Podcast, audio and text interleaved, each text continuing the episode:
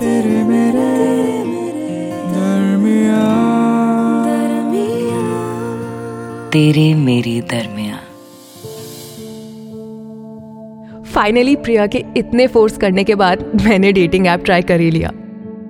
ये हुकअप और सिचुएशनशिप के ज़माने में मैं किसी ट्रू और लॉयल बंदे को ढूंढ रही थी, इसलिए मन में बहुत से सवाल थे कि क्या जो मैं ढूंढ रही हूँ वो मिल भी पाएगा। जब ऐप स्क्रॉल किया तो कोई ऐसा लगा ही नहीं जो मेरे टाइप का हो, इवन रिमोटली।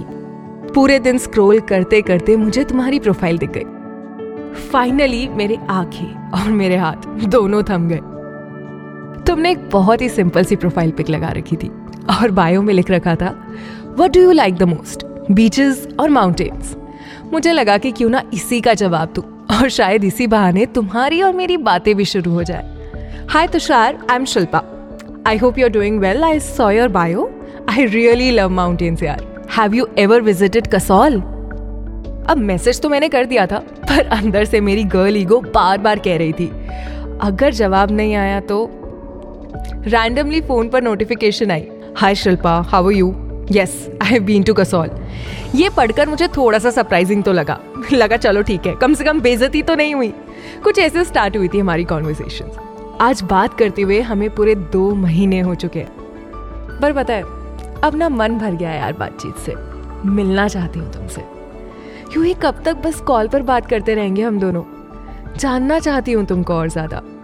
सच कहूँ तो पहले कभी ख्याल भी नहीं आया कि मैं किसी ऑनलाइन डेटिंग ऐप वाले लड़के से मिलूंगी भी। अब एक बार फिर मेरी गर्ल ईगो थोड़ी सामने आ गई और लग रहा है यार पहले मैं पूछूं मिलने के लिए। बड़ी ना हिचकिचाहट सी हो रही है, पर ना रहा भी नहीं जा रहा।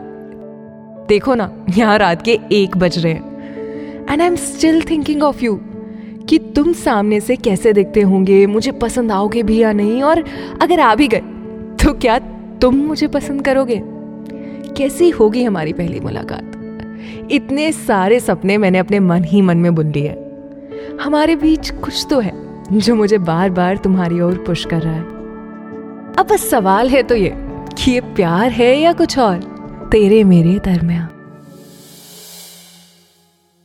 पता है जब मैंने ये डेटिंग ऐप इंस्टॉल किया था ना, तो सोचा था कि कई लड़कियों को डेट करूंगा, लेकिन जिनसे भी मिला या तो उन्हें किसी महंगे कैफे में जाना होता था या आई डोंट नो, बट मुझे ऐसा लगा कि सबको प्यार तो नहीं चाहिए, क्या चाहिए वो पता नहीं।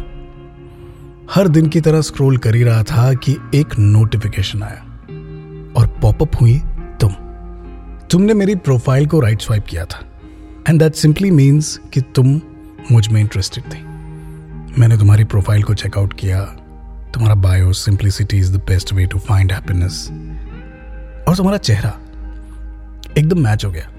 किताबों का शौक रखने वाली तुम मुझे पहली बार में ही पसंद आ गई। मन में सवाल था कि तुम यहाँ क्या कर रही हो। फिर जवाब मिला वही जो मैं यहाँ कर रहा हूं।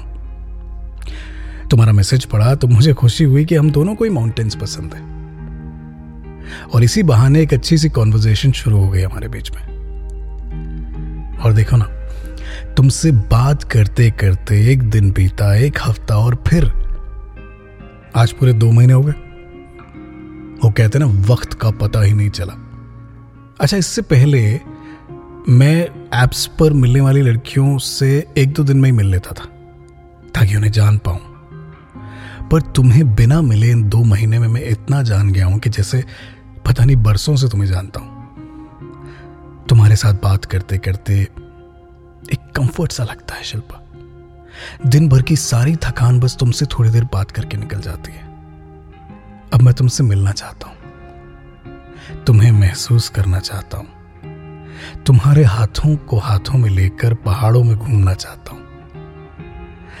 क्यों ना हम हमारी पहली मुलाकात कसौल में करें, खूबसूरत वादियों के बीच तुम और मैं।